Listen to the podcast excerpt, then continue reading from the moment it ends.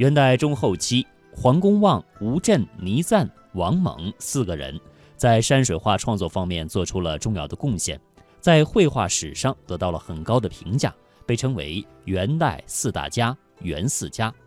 在吸收了五代、北宋水墨山水画的基础上，深受元初书画家赵孟頫的影响，把笔墨韵味在绘画中的作用提到了一个新的高度，突出了山水画的文学趣味，使。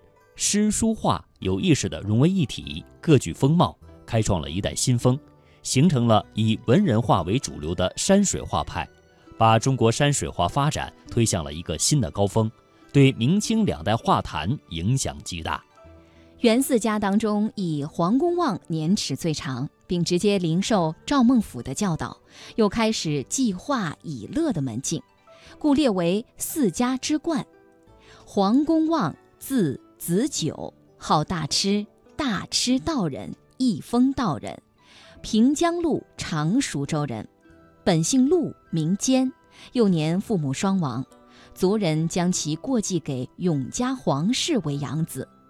这位皇公年已九十，膝下无子，得子万分欣喜，笑道：“皇公望子久矣。”因改姓名，叫黄公望，字。子九，其山水画宗法董源居然由此生发，自创一格，创浅绛山水画风雄秀简易明快，对明清山水画影响甚大，为元四家之首。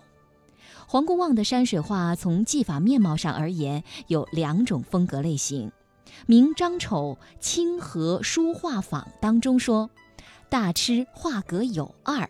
一种做浅绛色者，山头多岩石，笔势雄伟；一种做水墨者，皱纹极少，笔意尤为简远。吴镇字仲圭，号梅花道人、梅沙弥等。他是嘉兴魏塘桥，也就是今天的嘉善县魏塘街道人。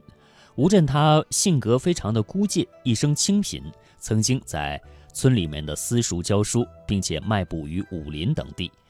但是呢，他博学多识，工书法，善草书，能诗文，绘画是善水墨山水画，诗法俱然，用长批麻坡、麻皴来兼以斧劈，比例非常的劲爽，墨气淋漓，写出山川林木的峥嵘郁茂之景，改变了自然淡墨青蓝的风格。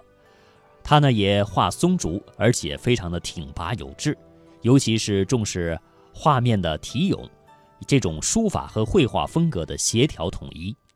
他的画善于用老笔湿墨，笔力雄劲，墨气沉深，就是非常的沉厚。题咏诗文也是比较多的。他画的墨竹笔意豪荡，生意满纸，画古木怪石挺劲有力。明清两代书画家都受到他非常大的影响。倪瓒，元代画家、诗人。初名挺，字太宇，后字元振，号云林子、金蛮民、又浣霞子等。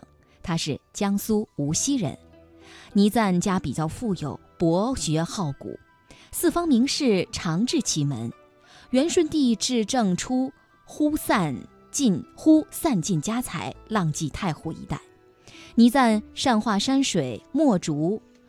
诗法董源受赵孟頫影响，他早年画风清润，晚年变法平淡天真，疏林坡岸，优秀旷逸，笔简意远，惜墨如金，以册封干笔作村，名为折带村，竹墨严养有姿，寥寥数笔，意气横生。书法从隶入，有晋人风度，亦善诗文。最后呢，我们的元四家就是王猛了。他字叔明，号香光居士，是浙江的湖州人，元末明初的画家。在元四家当中，他是最年轻的一个。王猛在元朝末年曾经是入仕，也就是做官，后来呢是弃官，隐居于今天浙江余杭黄鹤山，达到三十多年。字号为黄鹤山桥，在明朝初年的时候，任山东泰安的知州。由于曾经在当时宰相的家里面看画，胡被捕的时候呢，受到牵连入狱啊，他呢也是死于狱中。王蒙自幼是受到外祖父赵孟俯的影响，非常的喜好绘画，后来得到了黄公望的指教，又经常和倪瓒等人来进行切磋，对山水画有着非常独到的创新的见解，发明了解锁皴画法，就是呢善于用可墨胎点。他所画的山水景色非常的稠密，山重水复，布局繁密，而且呢是苍郁深秀，用这种解锁皴和可墨点胎，表现出林峦郁茂苍茫的一种气氛，也是他的这种画风的独到之处。